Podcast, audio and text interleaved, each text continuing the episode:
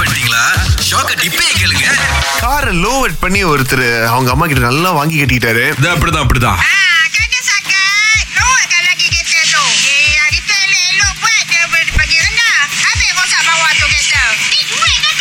அம்மா வச்சு வாங்கு வாங்கு வாங்குன்னு வாங்குறாங்க.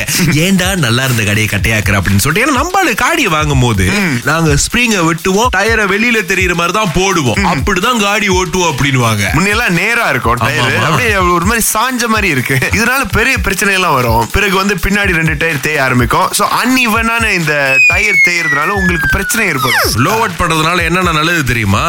ரோட நாங்க அப்படியே ஸ்டேரிங்ல வச்சு ஃபீல் பண்ணுவோம். ஒவ்வொரு கார்னரையும் அப்படியே மனசால எடுப்போம். அதுக்கப்புறமா காடி நாங்க சொன்னதை மட்டும் தான் கேட்கும். வேற யாரு பேச்சையும் கேட்காது. இங்க என்ன ஃபாஸ்ட் அண்ட் ஃபியூரியஸ் படமா எடுக்கிறோம்? உங்க முன்னுக்கு பினாங்கில இருந்து டேரன்ஸ் பேசினாரு. அவர் கதையை கேளுங்க. ஆ. கேக்குறேன் ஓகே அப்படி இப்படின்னு ரெண்டு பேருக்கும் தெரிஞ்சு நல்லா தான் கல்யாணம் பண்ணிட்டாங்க. அப்போ ரெண்டு பேரும் என்ன பறக்கப்பையில போகும்போது விமானம் வெடிச்சு இறந்து போயிடுறாங்க அவங்க. திரும்பவுமா? கதை திருப்பி சிங்களா வருது. அதுல ஒரு சின்ன திருப்பம் என்னன்னா குடும்பத்தோட முக்கியமான ஒரு சொத்து வந்து உங்க கையில மாட்டிக்கிச்சு இறந்த கையில. அது எங்கன்னு இன்னொரு ஒரு கும்பல் வந்து தேடி இருக்கு. அது யாரும் இல்ல மாப்பிளோட மாமா. சோ இதுதான் கட்டு இது ஒரு ஸ்டாப் ஆகுது. ராமு! அந்த மாமாலாம் தேடல. அதெல்லாம் போய்க்காத மேட்ரு என்னன்னா அம்மாக்கு ரெண்டு பிள்ளை தான். ஓகே ஒரு பையன் வந்து மச்சக்காரன் வந்து அவன் ராசியானவன் So, ஒரு பணக்காரங்களை வந்து தூக்கிட்டு போயிருவாங்க. இடகாலத்துல இடகாலத்தை தூ- தூக்கிட்டு போயிடனோடனே அந்த பிள்ளை காலிச்சாங்கல்ல. சத்தியமா இந்த வச்சு விட்டுருங்க. நான் லோரி விட்டு இருக்கேன். குழப்பிட்டு நானே. அதாவது ஒரு திரைப்பட கதை எடுக்கிறது எவ்வளவு கஷ்டம் தெரியுமா? பரவாயில்ல ராமு இன்னைக்கு உங்களை நாங்க மன்னிச்சு விட்டுறோம் ராமா! ஒரு அப்பா மகளுக்கு மாப்பிள்ள எல்லாம் பார்த்து திருமணத்துக்கு முன்னுக்கு வெளியே போயிட்டு வாமா அப்படின்னு சொல்லியிருக்காரு. எப்பயும் வந்து வீட்ல என்ன கேட்பாங்க? அவர் என்ன பண்றாரு? அவர் எப்பேற்பட்ட ஆளு? என்ன சாப்பாடு பிடிக்கும்? அப்படின்னு கேட்டுக்கணும் ஆனா அப்பா என்ன சொல்லியிருக்காருன்னா சம்பள ஸ்லிப் இருக்கு பத்தியா? அதை கேளு. அப்புறமா இஏ ஃபார்ம் கேளு.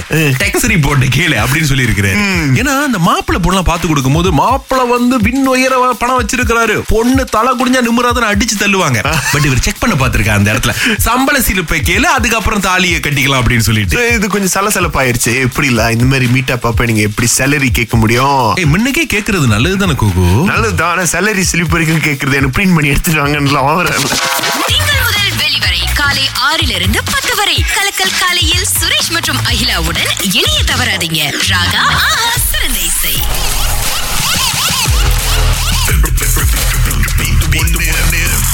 இன்னைக்கு உங்களுக்கு நூறு ரிங்கெட் வச்சிருக்கிறோம். வந்திருக்காரு அழைப்புல. ஷர்வீன். பாஸ் பாட்டு கேளுங்க.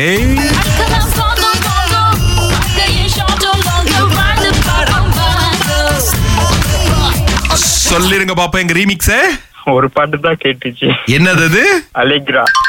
அண்ணே கிட்டத்தட்ட வந்துட்டீங்க. அடா ஏதோ பண்ண முடியல இன்னொருத்தவங்களுக்கு வாய்ப்பு கொடுப்போம் தேங்க்யூ ஓகே இப்போ நம்ம கூட தேவி பேச போறாங்க. உங்களுக்கு அது பதில் தெரியுங்களா? ஐசே அலேக்கா பாட்டு மட்டும் தான் கேக்குது. இன்னொரு பாட்டு கேக்கல.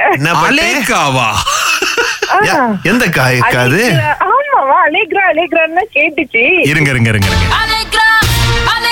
இது ஓரளவுக்கு சரியா சொன்னாங்க. ஆனா வந்து கே போட்டாங்க நடுவுல. இன்னொரு ஒளிஞ்சிருந்த பாட்டுக்கா? கேக்கலையே. நான் தேவி ஜேபில இருந்து வந்து இப்படி பண்ணிட்டீங்க.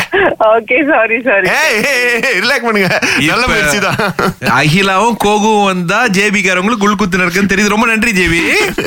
ஓகே ஓகே பாய் ஏன் ஏன் இந்த மாதிரி நியாயமா பண்ண மாட்டேங்கிறீங்க நீங்க ரெண்டு பேருமே? எங்க ஊர்ல அதனாலதான். சரி இன்னைக்கு யாருமே ஜெயிக்கல. நாளைக்கு இருநூறு ரிங்கெட்டோட மறுபடியும் ஒரு போட்டியா? ஆமாங்க.